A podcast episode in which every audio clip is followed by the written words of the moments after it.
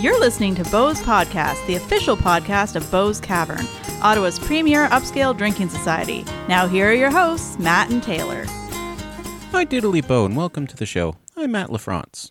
I'm Taylor Mitchell, and you are listening to Beau's Podcast, the official podcast of Beau's Cavern, Ottawa's premier upscale drinking society. Welcome to the show.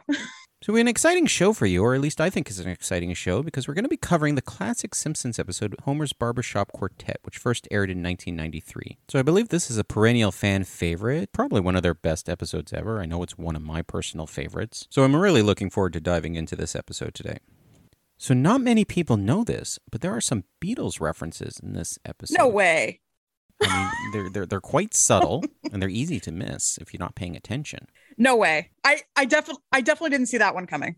Of course, I'm joking there. It's because they are blatantly obvious and plentiful. And uh, obvious and plentiful is exactly how we like uh, references in The Simpsons, right? So, in- Including an obvious, if not plentiful, uh, cameo by George Harrison. Now, Harrison is the second cameo in the show from a member of the Beatles. Uh, drummer Ringo Starr had earlier appeared in seasons two, Brush With Greatness, as himself, where he responds to Marge's fan letter. And still before Paul and Linda showed up on the show in season seven, I believe. Later, we did get an animated version of John Lennon in Treehouse of Horror nineteen in the uh, episode How to Get Ahead in Deadvertising, as a ghost or zombie. I'm not exactly sure. Uh, he's voiced by uh, Hank Azaria. We get that great line. All we are saying is, let's eat some brains instead of uh, give peace a chance. And we yes. also we also heard uh, a John Lennon solo song on the end credits, which means that all four Beatles have had their voices on The Simpsons. I should introduce our producer and in-house musician, Kevin Valentine. Hey, Kevin. Hey. Great to be here again. And you're also our uh, resident Beatles expert. You're going to be uh, yes. helping us through some of these Beatles references in Homer's Barbershop Quartet. Yes, and there are there are a lot. Well, I, I, I, lo- I loved every single one of them. And there were so many Beatles references in this episode because the writer of the episode, Jeff Martin, was a huge Beatles fan, as was the director, Mark Kirkland, who wanted to ensure that all the Beatles references were accurate. Finally, our last introduction, uh, our resident mixologist and the founder of Beau's Cavern, my brother from the same mother, because he's my brother, Adam LaFrance.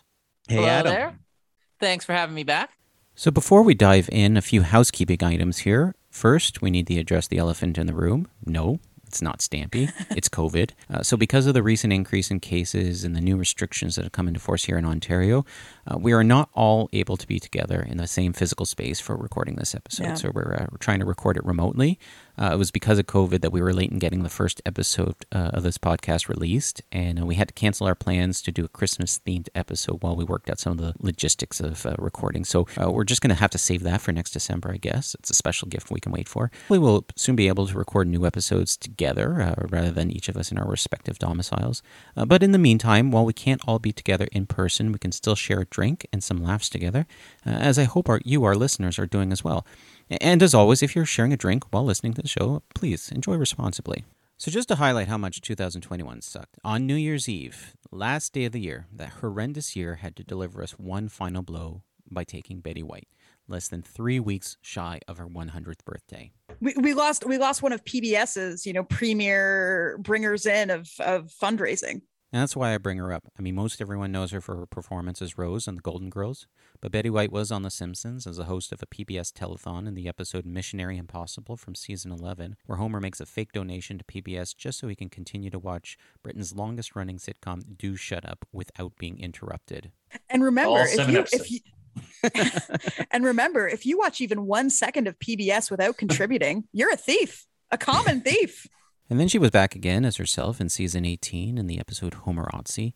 As you know, you can certainly say that someone lived their life right and was a positive influence in the world when you die at the age of ninety-nine and people are saying that you passed too soon. It's so true. You know, I've been thinking about this a lot lately. I've been hearing people kind of talking about some of the, the other personalities we've lost lately. We've lost Bob Saget, we've lost Sidney Poitier, and kind of the first thing that you hear about them is what great people they were. And yeah. I, I think that's a nice legacy. That's a nice thing to be remembered by when you go. Story about her that I like is how uh, when she had her variety show back in uh, nineteen fifty-two on N B C, African-American tap dancer Arthur Duncan. Uh, she had on the show. And at that time, during the Jim Crow era, a lot of the Southern stations threatened to boycott the show. And her response was to give him more airtime. So, I mean, that's just one of, she didn't take any uh, nonsense from anyone. And she had her release and she stood up for them. And she was just, we, we truly lost a, a wonderful person there. Yeah. So I have to bring up Betty White just, you know, because of what a great person it seems she was from, you know, what we all observed. And yes, Bob Saget as well. Uh, he was not on The Simpsons, but there were three really great Bob Saget references on the show. So we had My Sister, My Sitter, the Bob Seger, Bob Saget reference there, which uh, is one of my favorites. We had uh, season ten's Viva Ned Flanders, where Ned says, you know, if he wants to laugh, he'll take Bob Saget. Thank you very much. If you have listened to Bob Saget's comedy, it doesn't seem to me like it would be Ned's thing. It wouldn't be his cup of tea. He has he had this family-friendly image from Full House and America's Funniest Home Videos, but he was pretty filthy as a comedian. He absolutely was. He was raunchy in that. So I somehow have trouble believing that uh, Ned would um, find that humorous, but I don't know. Maybe Ned had a, another side to him that we just didn't see. Um, season fourteen, Pray Anything, Cletus on the, the jury there. He's saying, we, the jury, find that to be America's Funniest Home Video. Back to you, Bob Saget. So we'll just bring up Bob Saget because, again, nobody had anything bad to say about him. He seemed to be a, a genuinely good person. And we grew up watching Full House and uh, America's Funniest Home Videos. Of course, he was also the narrator on How I Met Your Mother. So here's to Betty White and here's to uh, Bob Saget. Pour out a little liquor, a little cocktail, if you will. No, nice segue there. So Adam, what Beau's Cavern cocktail do you have for us today? Thank okay. you, Matt. Well, see, today's drink is uh, the iconic from that same episode, a single plum floating in perfume served a man's hat. Now you're probably wondering how I make this because uh, I wasn't in the mood to drink perfume. And do you Stop. have and do you have many men's hats lying around to just make cocktails in and drink out of?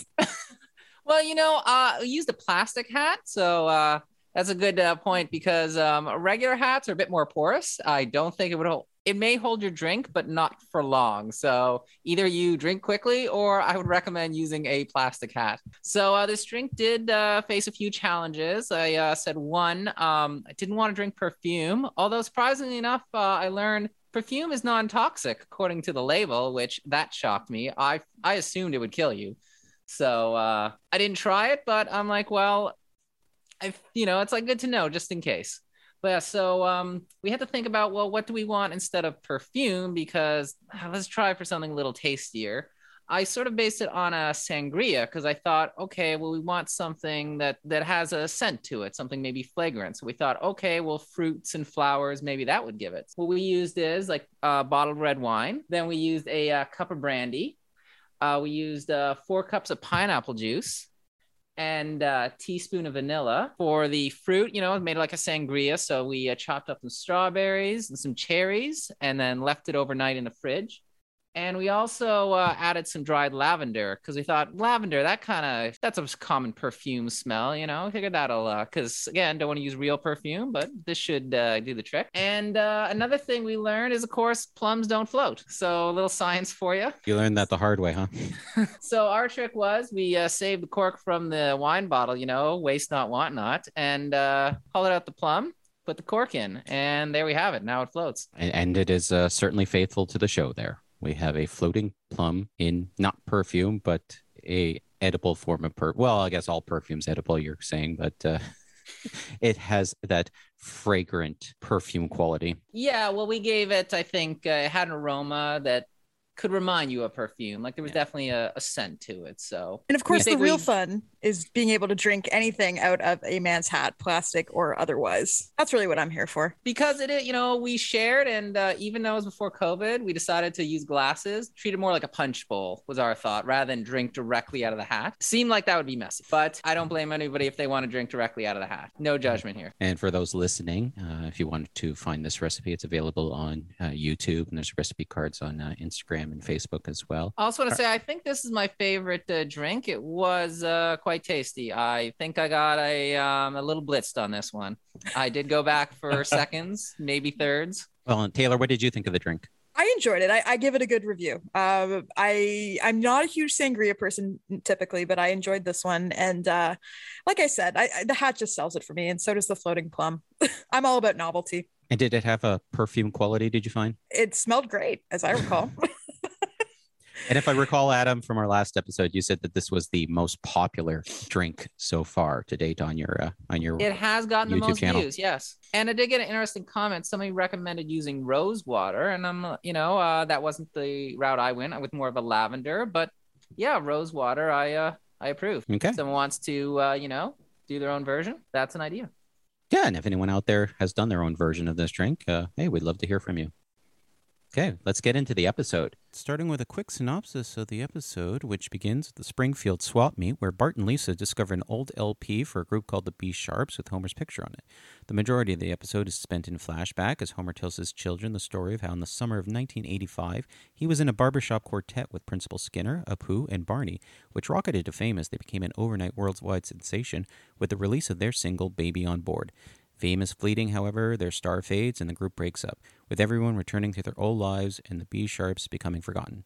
At the end of the episode, back in the present day, Homer calls up his old bandmates and they get together for an impromptu rooftop reunion concert where they perform Baby on Board one last time. So as we said, there were a lot of Beatles references in this. I was just going to talk about some of the non-Beatles references that started at the beginning of the episode with the swap meet.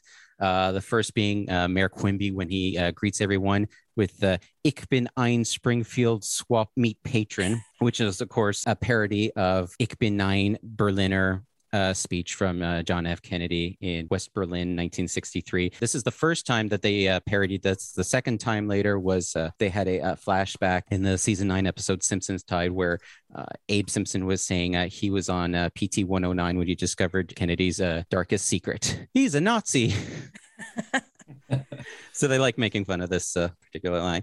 Homer finds a, a box of items for five cents. Uh, the items that he finds in the box included a copy of the Declaration of Independence, Action Comics number one, Uh, sold in June nineteen thirty-eight for ten cents. This is the most valuable comic book in the world. It shows Birth of Superman. two thousand fourteen, a copy of this sold on eBay for three point two million dollars. Junk. There was the inverted Jenny or upside down Jenny misprint stamps. These were twenty-four cent stamps of a uh, nineteen eighteen Curtiss J N four airplane. Only one pane of one hundred of inverted were ever found, but a block of four of them sold at uh, Robert A. Siegel in two thousand five for two point seven million dollars. Junk. And the last was the Stradivarius violin. Stradivuvius? Uh, produced by the Italian family Stradivaria from the seventeenth to eighteenth century. sixteen ninety-seven Molitor Stradivarius, which was thought to have previously been owned by Napoleon, sold at auction for three point six million dollars. So, so if we if we had to put a dollar value on this box, this junk box that was found at the flea market, we're we're upwards of ten million dollars. I don't think we're even counting the Declaration of Independence there. If uh, I may interrupt, because I know famous on the internet is to say how uh, the Simpsons predict the future. Does that count as predicting that Nicolas Cage would steal the Declaration of Independence? Because that was uh, more than a decade before that movie. Maybe they just got the idea for that movie from this episode. And uh, the, the last uh, reference I want to say, when um, Principal Skinner finds the prisoner mask that he previously wore in uh, Vietnam internment camp, the prisoner number on it, two four six zero one, that was the prison number of Jean Valjean in Les Miserables. I like that. I didn't know yeah. that one. Yeah, I, didn't I didn't know, know that, that one, one either. Jeez. I didn't know that one, but just when I was doing my research and I found that, it's like, there is some real attention to detail sometimes. Wow. They, they Who's really, going to know that? They really go all out for the, you know, the one percent of people that are going to see that and, and recognize that reference. I, I appreciate that. It's, yeah. it's one of those, it, it's one of those shows that it's an educated person's dream to watch it because you just might find something that you never knew. All right. So let's get into the Beatles. So, you know, in advance of this episode, we all watched the new uh, Peter Jackson Beatles documentary Get Back on Disney Plus, uh, which of course was compiled from footage from the Let It Be documentary that was filmed in January nineteen sixty-nine by Michael Lindsay Hoggs as the Beatles recorded what at the time was their Get Back album, later titled Let It Be. We have that a little bit of a, a, a crash course before we launched into our Beatles references. Okay, so where to start here? I, I think best place to start is at the beginning, right? Did you catch the name of uh, Moe's Tavern? It had been renamed Moe's Cavern. Mm. I did Which, catch that. I did catch that. Yes. And I I appreciated it because, of course, we're Beau's Cavern, so it's nice to see a Moe's Cavern. But was it Moe's Cavern in any other fa- flashback, or that was that unique to this this well, episode? That was, that was unique to that episode because it was a reference to the Cavern Club. Cavern Club. Uh, in, in Liverpool. Yeah. Inspired by Le Caveau de la Huchette, which is a jazz club in Paris. Uh, it was located in a fruit warehouse cellar. Originally, it was a W W two air raid shelter. Yep. And it, this place was very much associated with the the, the Mercy Beat, and it, this is where Beatles were discovered. I've um, actually uh, I've actually been in the Cavern Club. Oh, you have? Yep. It was a wonderful experience, and they had um, they have live music at I think it was well, in the afternoon. I went back, and there was this guy that was just playing Beatles covers, and it was a phenomenal experience to be in that room. So the Beatles did two hundred ninety-two appearances between nineteen sixty-one and nineteen sixty-three there. And there were some also other very big British acts, uh, the Rolling Stones, the Yardbirds, the Hollies, the Kinks, uh, Black Sabbath, Queen, The Who, and Elton John all performed at the Cavern Club. Yep. And our next reference, uh, Nigel, the manager that uh, Moe's, that approaches the B-Sharps, was stand-in for Brian Epstein, the Beatles manager, who discovered them at the Cavern Club. His family owned uh, music shops, and uh, yeah, in uh, nineteen sixty-one, he, he approached the Beatles. He had absolutely no experience with managing a a band, but he got E M I to uh, to produce their their, their first record. So uh, I I think though Nigel is a bit of a pastiche between Brian Epstein and George Martin, the uh, the, the producer that made the Beatles bit, yeah. albums. Yes. Well, it was um, you you maybe mentioning this, but. It was George Martin who walked in and said, "Gentlemen, you've just recorded your first number one." And that was for Please Please Me, right? That's right. Nigel repeats that line. So that's why I yeah. think he's a bit of a hybrid between the two. Yeah. Uh, what's our next reference here? Chief Wiggum. So I mentioned that the band, I don't know, can you call it a band? Barbershop Quartet. The group. The group. I, I, I agree. Yeah. To, to, to me, a band involves actual instruments. Yeah. It's it's a cappella and all that. I'm, I'm going to call it group. Thank you, Taylor. That's actually a better word. So the group was uh, the group consisted of Skinner, Apu, Barney, and and, and Homer, but it, it didn't didn't include Barney originally. It included Chief Wiggum, who Nigel suggested they remove because it gave too much of a uh, Village People vibe to the Barbershop Quartet. So Chief Wiggum was kind of the the Pete Best of the B Sharps. He was. So yes. Pete Best, actually, because you recall in the episode where they're uh, Wiggum forever, Barney never. There were um, fans that chanted uh, yep. Pete forever, Ringo never. At the Cavern Club, yep. At the Cavern Club. And also Pete is best, which... Poor Ringo. Obvious, though. Pete That's... is Pete Best, Pete is best. So, yeah. Yeah, yeah. Uh, it, it's, hard I, to, it's, it's just hard to argue with a last name like that. Yeah, yeah. It is. Well, no, you, you do way. what you can with it. So that, yeah, you, you don't spoil that opportunity. Like if they didn't go, Pete is best. It just feels like, you know, you're not trying. It's like why, it's right there. It's staring you in the face. Well, that's that's got to be why Ringo came up with the last name Starr, because, you know, there's another name that's hard to argue with. So Starr is a shortening of his name Starkey. Yes. And yep. apparently in his original band, Rory Storm and the Hurricanes, yep. they built a bit around that. He would do like a drum solo and they would call that uh, Star Time. uh, Ringo's name uh, won the rings. He he wore uh, rings on all his fingers on both hands, and Ringo was his nickname. But then the leader of the band suggested that he legally change his name to that. Hmm. So yeah, we have no name change here of, of Barney, although we did have a name change of Apu because he said Nahasapina Petalon would not fit on a marquee. Uh, so he suggested changing it to De Beau Marché, which if you think about that is French for of good market. Oh, so which I guess reference to the Quickie Mart. But they, they find Barney on the men's room floor, which is exactly how they found Ringo Starr, right? So I was going to say, I didn't know that one. Do you know how they found uh, Ringo? As I recall, I, I think it was just, I don't really remember actually, because I, I don't think it was in Germany. I think it was, uh, they were performing and his band was on before or whatever. And they did play in Hamburg together. Oh, okay. Ringo was in Al Caldwell's band, The Texans, which changed its name later to Raging Texans, Jet Storm mm-hmm. and the Raging Texans. Rory Storm, so that's Al Caldwell's stage name.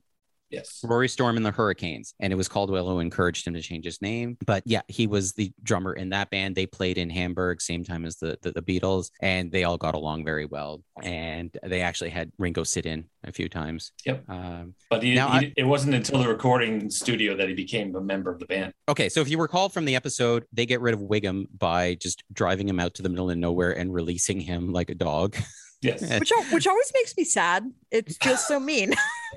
Okay, it, it, it makes me sad too. It feels mean. I, I hate that people actually do this with, with pets they no longer want. Oh, that's awful. Yeah, it is awful. But in terms of, you know, this is an awful way to get rid of the member. I don't know if the Beatles were any better, because rather than actually tell Pete Best themselves that uh, he's out of the band, they had Brian Epstein do it for them. Yeah, they had their oh, manager do it. That's cold. Yeah, yeah it is. It, it is cold. That's cold. It's quite cold. They they even regretted it. Both uh, John Lennon and uh, Paul McCartney later in interviews said that they were kind of cowardly about that. And I don't quite know why Pete was removed. Uh, John Lennon did say that he was uh, initially hired out of necessity, not well, because his, his... he was any good or not, but it's like he just, they needed a drummer and he had a drum set. Well, no, not only that, but his mom, his mom owned uh, the place they were performing at. So yeah. she got, she sort of got them their gigs. At least that's what I've heard anyways.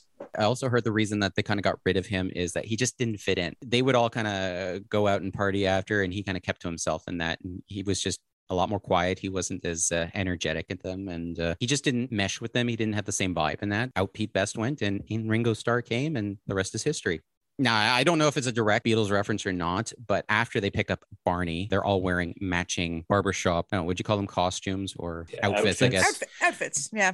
So they're all wearing matching barbershop think- quartet outfits, which, of course, you know, that that's a barbershop quartet, but it also could be a reference to when Brian Epstein picked up the Beatles, when he started managing them. He was the one that told them to start wearing matching suits. Yes. Because uh, previously they were like wearing all leather.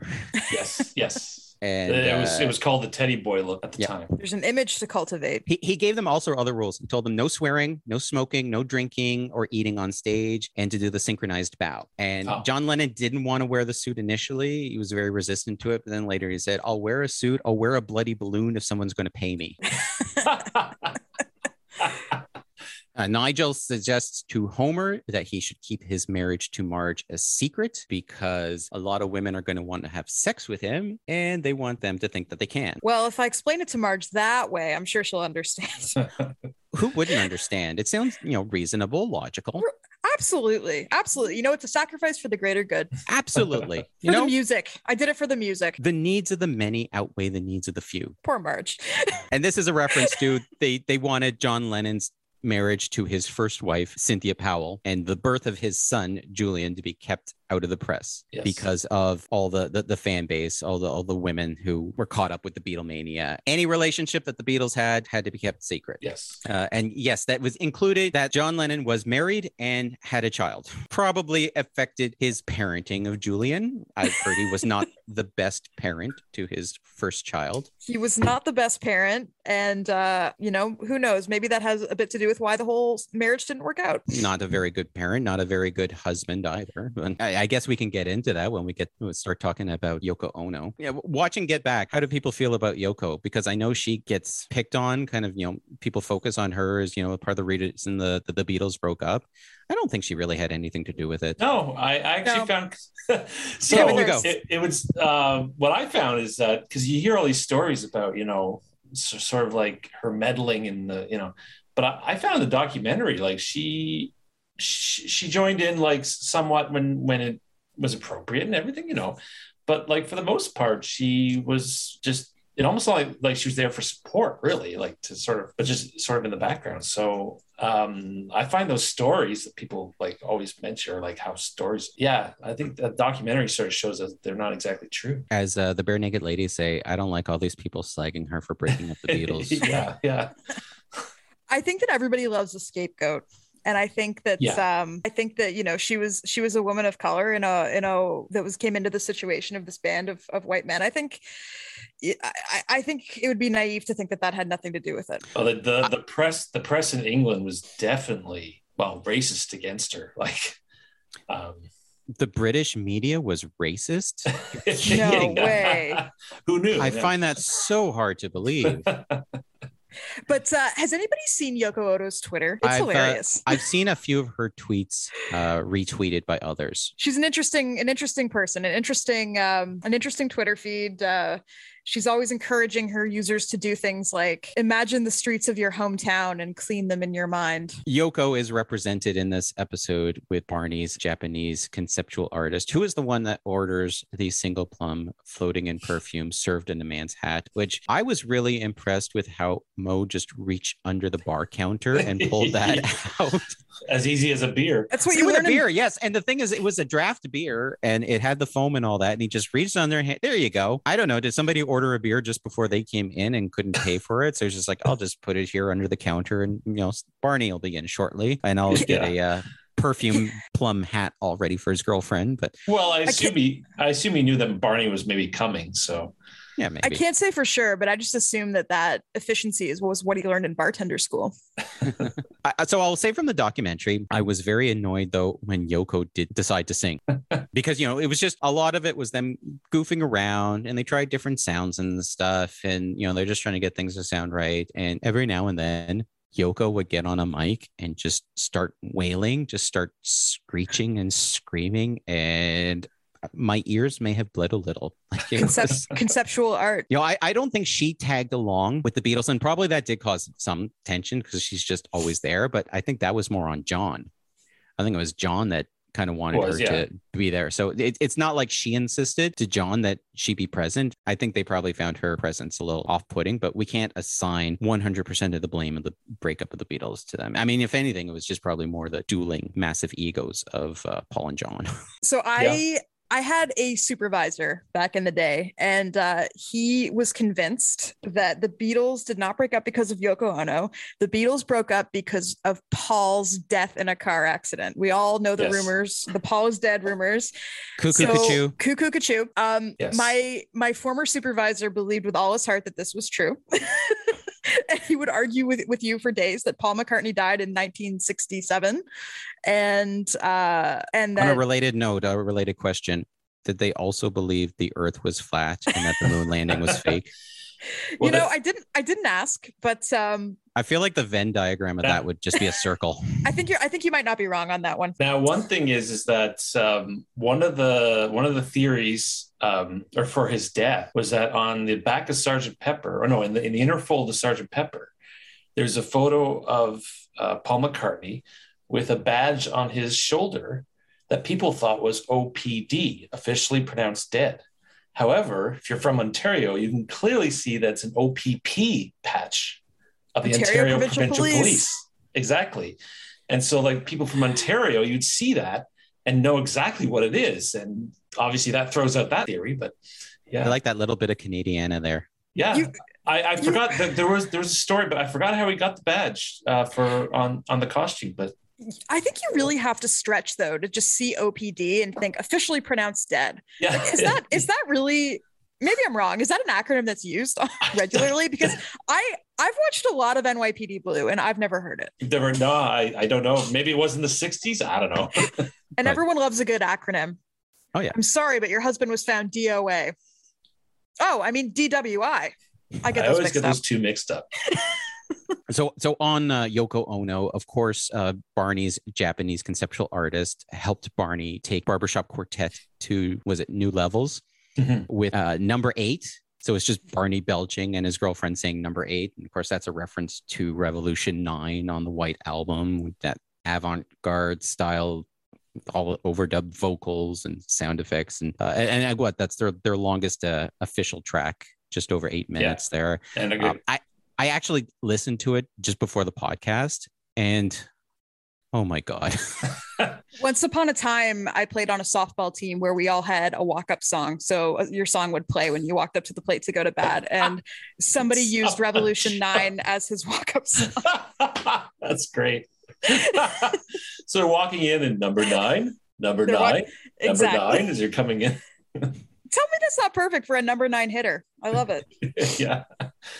Oh, that's good. B Sharps arrive at uh, J F K Airport for you know the start of their their tour. That was a reference to when the Beatles landed at J F K in nineteen sixty-four before starting their first uh, U S tour. That was their first U S visit. Uh, that was uh, two days before they appeared on the Ed Sullivan Show. And, you know, they were greeted by three thousand fans. And then the, the, the interview, they, the B-Sharps did obviously mirrored the interview with the Beatles there, where they're just kind of, you know, cracking jokes with the reporters and that. Yeah. So, so in that episode, actually, there's a little inconsistency. I don't know if anyone noticed this. Um, they did not come up with their name until after Barney had joined the group. Uh, after, you know, other suggestions, they yeah. arrived at the B sharps because, you know, it sounds funny at first. And then gradually, the more you say it, the less funny it gets. But when they appeared before with Chief Wiggum at the church, the marquee in front of the church had said B sharps. Oh, really? Like they hadn't, yes, really. So they, huh. they hadn't picked the name there. So a little well, uh, I, I hope someone got fired for that. Well, you a know, wizard, a wizard a wiz- did it. A wizard did it, yeah. That explains it, yeah. So, Kevin, I, you probably have a lot to say on this one. Bart asks Homer, yeah, what happened? Did they screw up like the Beatles and say that they were bigger than Jesus, which Homer reveals was the name of their second album? Yes. And I love the album cover on that, which was a parody of the Abbey Road cover. Yes, yeah, that's right. But they're walking on water, right? They're yes. walking on water, yes, as opposed to a crosswalk. But yes, this is all in reference to the controversy uh, when, you know, John Lennon said the Beatles were bigger than Christianity. Well, uh, uh, more more popular, actually. I had the, the quote he had here. So okay. He was doing an interview for the London's Evening Star Weekly series back in nineteen sixty-six titled How Does a Beatle Live? And the quote he said was, Christianity will go, it will vanish and shrink. We're more popular than Jesus right now. I don't know which will go first, rock and roll or Christianity. And that caused absolutely no waves in the U K. There was no reaction to this. Zero controversy. No, there was no, there yeah. was zero controversy in the United States later when it was picked up by Newsweek and New York Times. When it was republished uh, by Datebook, which was an American teen magazine, and then it was picked up by some of the radio stations in the U S South, you know, the the, the religious right groups latched on us.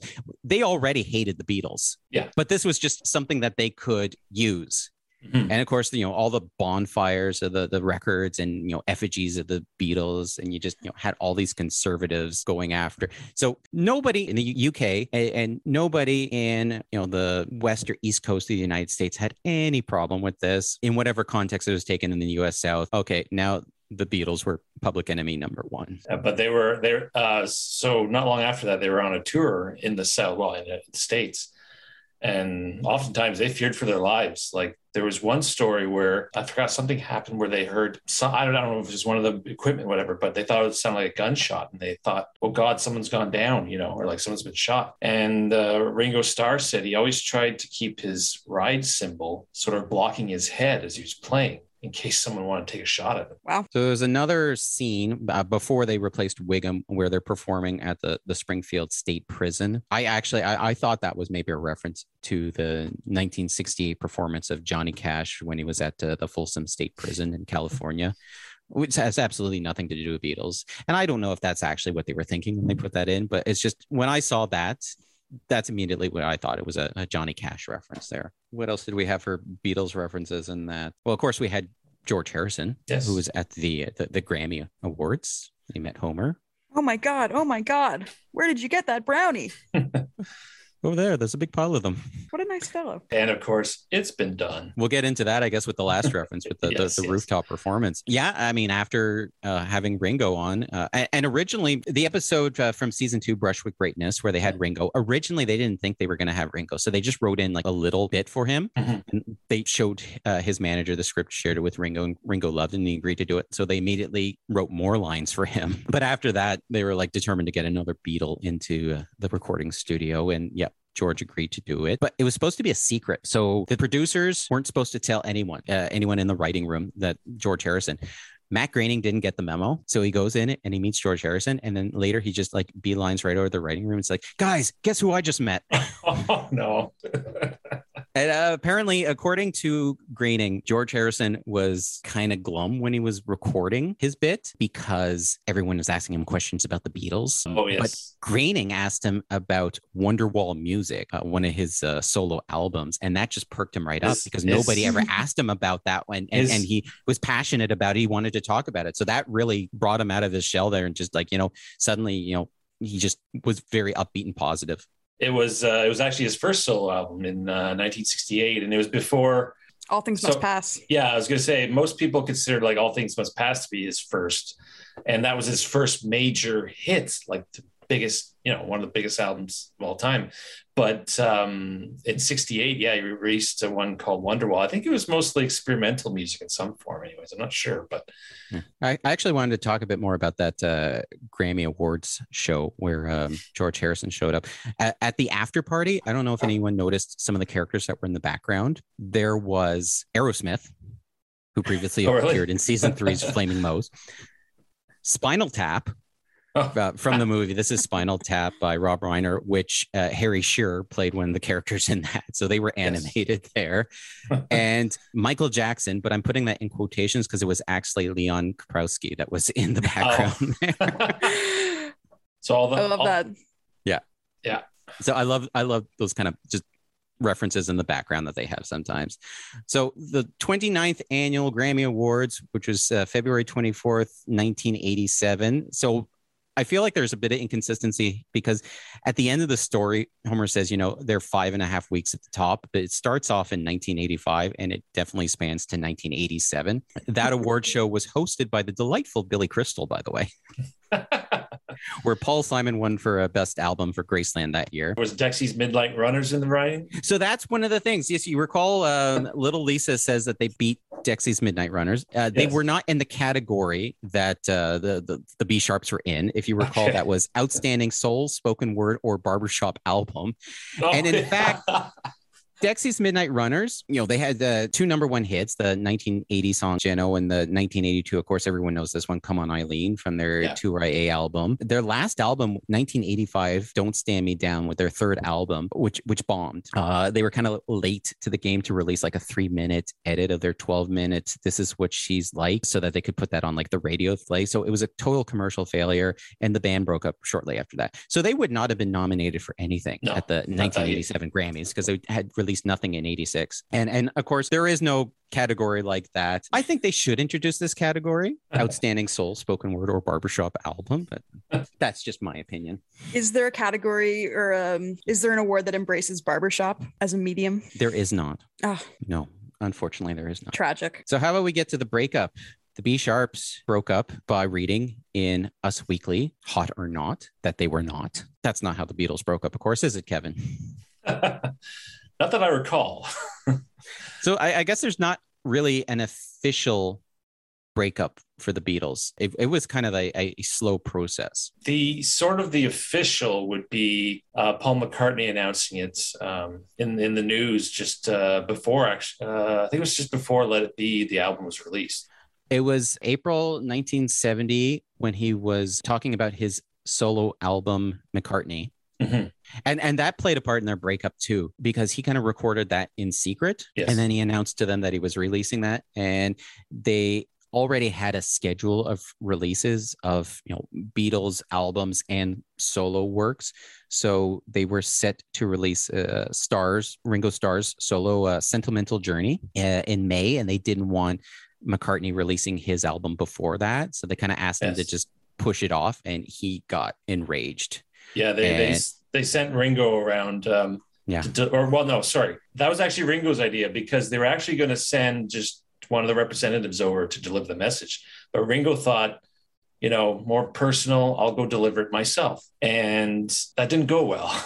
No, it did not go well at all. I guess, what, did they figure that? How can anyone get mad at Ringo?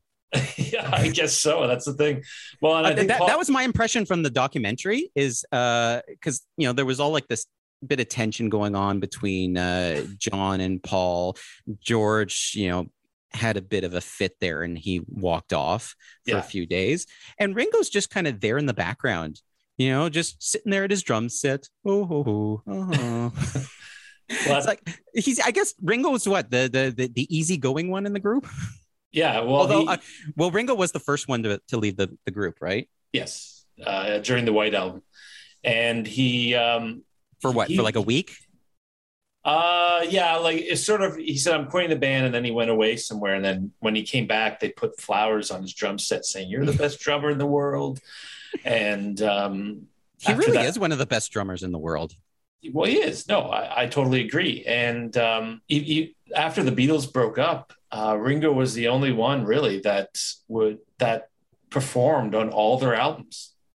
I'm, I'm sorry, maybe not Paul McCartney's, but Paul McCartney performed in one of his. So mm-hmm. they all remained friends with Ringo. Like, well, even to this day, Paul and Ringo are still friends. So, so the, the breakup process was slow for them. But yes, April tenth, nineteen seventy, some statement that McCartney made on his interview for his release, which, you know, was taken by the press to mean, oh, this is it. The Beatles had broken up. I guess is kind of the official date of it. But yeah, well, you know, watching the documentary and just, you know, what we know of the Beatles, it's much more complicated than that. Very much so. Uh, so our last reference, our last Beatles reference in the episode, of course, is after Homer is done telling Bart and Lisa the story, he calls up uh, everyone and they get together for another performance on the rooftop, which uh, was meant to mirror the uh, January thirtieth, nineteen sixty-nine performance of the Beatles on the roof of Apple Corp. Uh, their forty-two minute performance during lunchtime. The uh, the songs that they had worked out for uh, the Get Back album, later Let It Be, un- until the Metro Police finally uh, you know, stopped the performance there.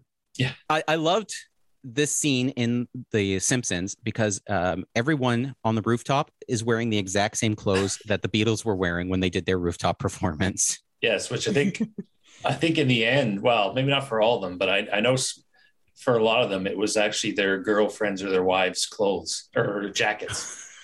Well, definitely that would make fur, sense. Well, that the, definitely the fur. Was it John Lennon wearing the fur coat? Uh, that I think that was Yoko's. Yeah, uh, Paul was the only one not wearing a coat.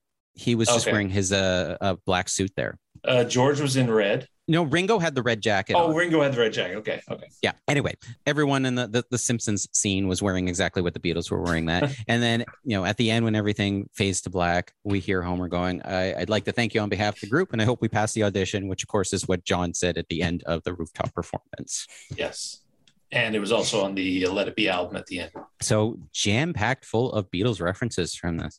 There's one more. Oh. Uh, the album that they found at the uh, at the flea market. Um, oh, yes. Yes, yes. Was from one of the American albums, uh, Meet the Beatles. The front was. And the back was based on the Sergeant Pepper, the back of Sergeant Pepper album. And I believe... people say that Meet the Beatles was their first U S album, but it wasn't. There was another album released that just beat it out. So technically it's their second. If I recall correctly as well, the, the first one wasn't. So Meet, Meet the Beatles was the first Capitol record, but there was one before that. I think it was released by someone, uh, V J or something. I can't remember exactly what the, the distributor was. But yeah. Introducing the Beatles. Oh, is that what it's called? The, oh, the, the, first the album one. was the official first U S album of the Beatles was called Introducing the Beatles, and Meet the Beatles was second. But yes, I, everyone knows Meet the Beatles more, and yes, the the cover art uh, for the B Sharps mirrored that.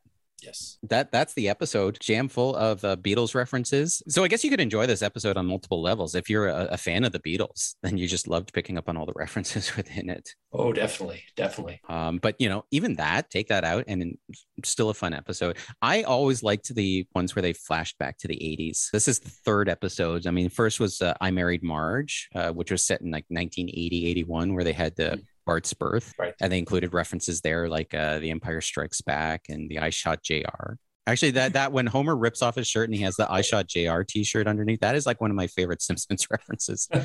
Even though I never I never watched Dallas. I was going to say, I've never seen it. But... And then there's Lisa's First Word, which is uh, also a great flashback episode. Yes.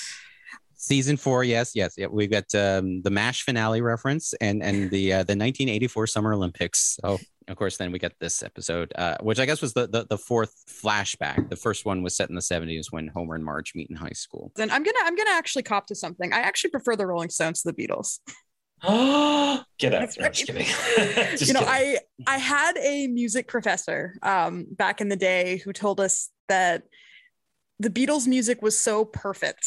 Technically speaking, and the Rolling Stones music was a bit more, it was a bit more raw and real, and I've always appreciated that. So, I agree. With all due res- with all due respect to uh, the Fab Four, um, my heart at this moment lies with the Rolling Stones. But uh, with that said, this is still one of my favorite episodes, and it contains maybe my all-time favorite Simpsons original song with "Baby on Board." Hmm. So.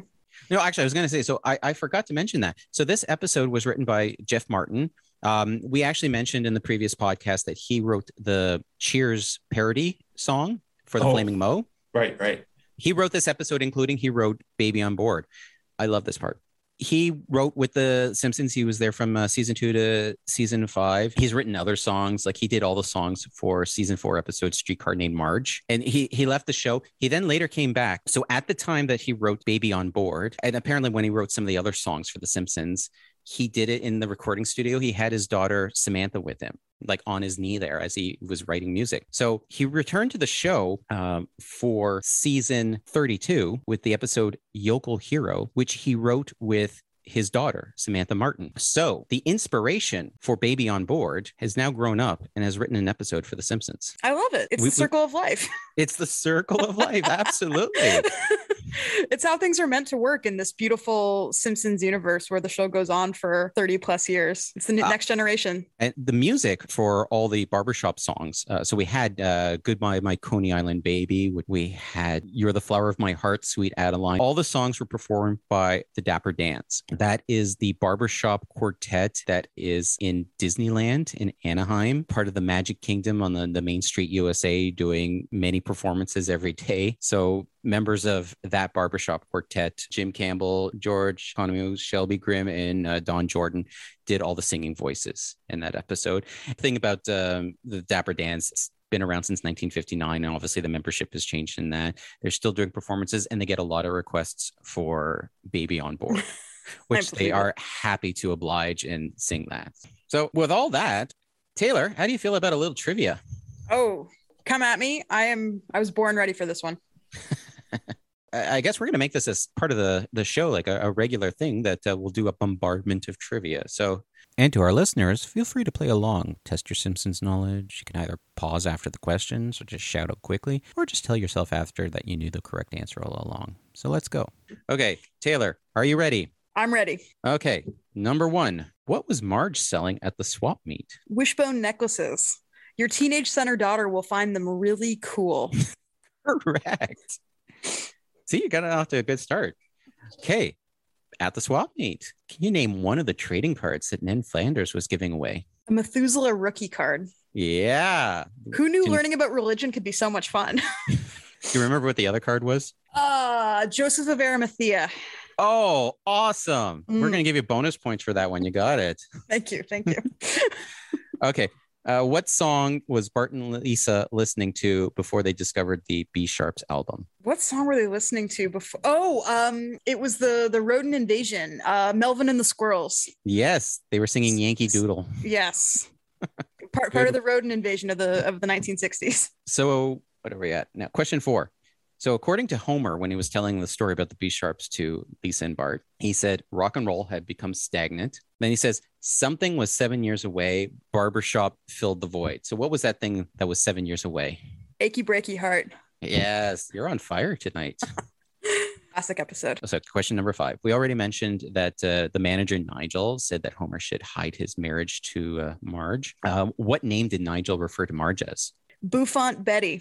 You are just you're, you're getting you're getting them all. You're firing on all cylinders here. Had to had to make up for, for my disappointing showing on our, our premiere episode. I should have made the questions harder. Maybe I'm going to raise the bar a little here. Before I was just going to say if you could name one, but now I want you to name all of them. Who auditioned to replace Chief Wiggum? Ooh, okay, how many were there? There were four. Four. Okay. Grandpa Simpson. Do you remember what he sang? Old MacDonald Had a Farm. Yep. It was a uh, swinging version of it. A swinging version of it. Um, Jasper singing Theme from a Summer Place. Theme from a Summer Place. That cracks me up every single time. Um, one of them was Chief Wiggum as Doctor Doolittle. That's correct. And one fourth, more. The fourth. Need to phone a friend? I think I, think I might I think I might have to phone a friend on that one. Okay. Adam or Kevin? It's uh, Groundskeeper Willie singing Downtown, or uh, to be more accurate, Dune Tune. Yes, Downtown by Petula Clark. Yes. So Dune, Dune Tune. Ah. Okay. So we all know that they settled on the B-Sharps as the name of their uh, barbershop quartet. What alternative name did Nigel suggest? Handsome Homer Simpson plus three. I would be very disappointed if you didn't get this one, considering you used it in your trivia group. We, we did. We used that as our team name briefly. Yeah. Okay, we're at uh, number eight here. What were the B-Sharps recording before they broke up? What were they recording before they broke up? Um, They were singing a song about somebody, and it was worse than their, that song about Mister T. Yeah, I have it in my head. Um, General. Yeah, I have it in my head. I can't think of the name in it. Adam, you're going to chime in? Uh, if I remember, it was Surgeon General Coop. Surgeon General Coop. Surgeon General C. Everett Koop. For all the latest medical poop, call Surgeon General C. Everett Koop. Poop, poop, padoop. I thought they would have went with medical scoop, you know, sound information. I don't know why they went with poop. I don't know. They just did. Okay. Number nine, before the B-Sharps met on the rooftop, when was the last time they were all together? Last year, that stupid damn Edna special. Last one, number ten. What did the rooftop concert distract from? So there was another event going on. The human fly. And it kind of sucked for him because he was up all night dyeing his underwear. I know. I felt bad for him. Okay. I think, I think that that would, uh, you know, I, I would find that a little bit distressing if I had sp- stayed up all night planning this public event and I want everyone's eyes on me. And instead I'm distracted by the comeback concert of the century, or at least of the season. Yeah. I don't know if we'll go century, but you know, it was certainly a big thing. We don't know. We don't know just how big the B-Sharps were. Uh, at least in real life, the Metro Police were a lot more polite about breaking up uh, the, the performance there. They didn't break out the tear gas. Exactly. Okay, so I'm going to hit you with a bonus question because these obviously were too easy. And this one's me. A really hard one because this is one where like it's nothing that was said in the episode. You'd basically have to like freeze frame it. But as you recall, there was a, a newsboy there and he was saying, extra, extra, B-Sharps perform on rooftop. And some guy grabs the newspaper and uh, it has nothing to do with the B-Sharps. So what was the actual headline on that newspaper? Ooh. And I don't think you're going to get it. Yeah, that's a good one. I don't I don't think I know. That's why I saved it for a bonus question. I don't think I'm going to get it either. Yeah, you have to like freeze frame it on that. So uh, Adam or Kevin? No, can, I can't help you out. I can't. Yeah. No. Oh, okay. You got me. Okay. Yeah, this is, uh, this is really a head scratcher. Okay. It says snowstorm hits Midwest. Okay. Okay. Snowmageddon. Oh. Back when back when the storm was upgraded from a winter wonderland to a class three kill storm. Well, that's the show. We had fun talking about the Beatles late in the episode, Homer's Barbershop Quartet, and uh, talking about the Beatles as well. If you haven't had a chance yet, I recommend watching the three-part Beatles documentary by Peter Jackson, Get Back, available on Disney Plus. Uh, thank you to my co-host, Taylor Mitchell, our producer, Kevin Valentine, who is also our Beatles expert today, and to Adam LaFrance for presenting the single plum floating in perfume served in a man's hat. Now, this recipe and more can be found at Beau's Cavern on YouTube, and there's also recipe cards on Instagram, Facebook, and Twitter. Twitter. Please enjoy responsibly. If you enjoyed this episode, please subscribe on Apple, Google, Spotify, or wherever you get your podcasts from. I'm Matt LaFrance saying thanks for joining us. Take care. We'll be talking with you again soon. Bye for now.